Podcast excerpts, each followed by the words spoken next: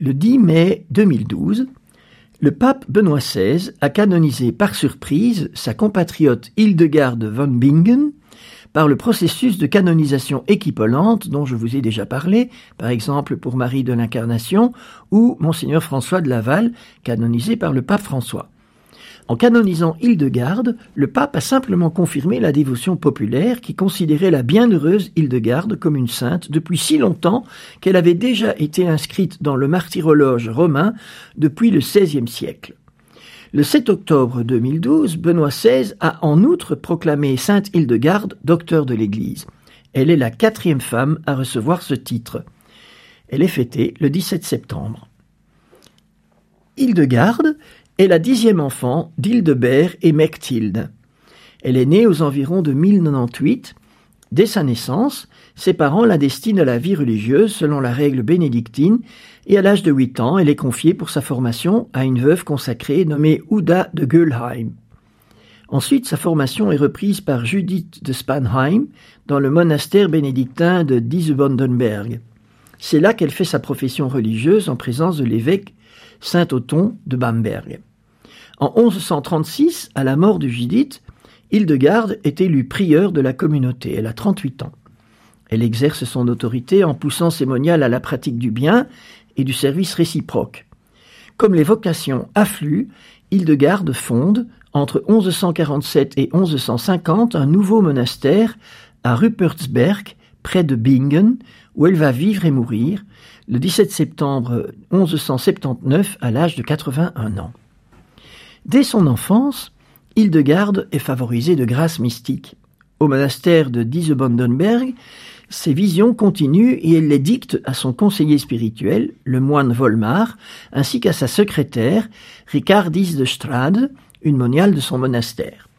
Comme le signale Benoît XVI dans sa catéchèse sur notre sainte, je cite, comme cela est toujours le cas dans la vie des véritables mystiques, Hildegarde voulut se soumettre aussi à l'autorité de personnes sages pour discerner l'origine de ses visions, craignant qu'elles ne soient le fruit d'illusions et qu'elles ne viennent pas de Dieu. Elle s'adressa donc à la personne qui à l'époque bénéficiait de la plus haute estime dans l'Église, Saint Bernard de Clairvaux. Elle lui écrit et décrit comment se déroulent ses révélations. C'est un bel exemple de ce que Thérèse d'Avila appellera plus tard vision intellectuelle. Voici un extrait de la lettre d'Hildegarde à Bernard. La vision envahit tout mon être. Je ne vois plus avec les yeux du corps, mais elle m'apparaît dans l'esprit des mystères. Je connais la signification profonde de ce qui est exposé dans le psautier, dans l'évangile et dans d'autres livres qui m'apparaissent en vision. Celle-ci brûle comme une flamme dans ma poitrine et dans mon âme et m'enseigne à comprendre en profondeur le texte. Bernard de Clairvaux encourage Hildegarde. Peu de temps après, en 1147, c'est le pape Eugène III qui découvre un texte d'Hildegarde alors qu'il préside un synode à Trèves. Il l'autorise à écrire ses visions et à en parler en public. Encouragé par le pape lui-même, Hildegarde continue à rédiger son œuvre majeure, le Chivias, mot qu'on pourrait traduire par connaît les voix. Dans cet ouvrage, elle résume en 35 visions les événements de l'histoire du salut, depuis la création du monde jusqu'à la fin des temps. Dans la partie centrale de cette œuvre, Hildegarde, et je cite encore le pape Benoît XVI, développe le thème du mariage mystique entre Dieu et l'humanité, réalisé dans l'incarnation. Sur l'arbre de la croix s'accomplissent les noces du Fils de Dieu avec l'Église, son épouse, emplie de grâce et rendue capable de donner à Dieu de nouveaux fils dans l'amour de l'Esprit Saint. Fin de citation. Benoît XVI insiste sur cette soumission d'Hildegarde au pasteur de l'Église. Tel est, dit-il, le sceau d'une expérience authentique de l'Esprit Saint, source de tout charisme. La personne dépositaire de dons surnaturels ne s'en vante jamais, ne les affiche pas, et surtout fait preuve d'une obéissance totale à l'autorité ecclésiale. En effet, chaque don accordé par l'Esprit Saint est destiné à l'édification de l'Église, et l'Église, à travers ses pasteurs, en reconnaît l'authenticité. Fin de citation. Peu à peu, dans la soumission au magistère, le prestige spirituel d'Hildegarde grandit au point que le peuple lui décerne le titre de prophétesse teutonique. Beaucoup de ses contemporains font appel à elle pour recevoir ses conseils, ce qui nous fournit une abondante correspondance. Hildegarde intervient aussi dans la défense de l'Église.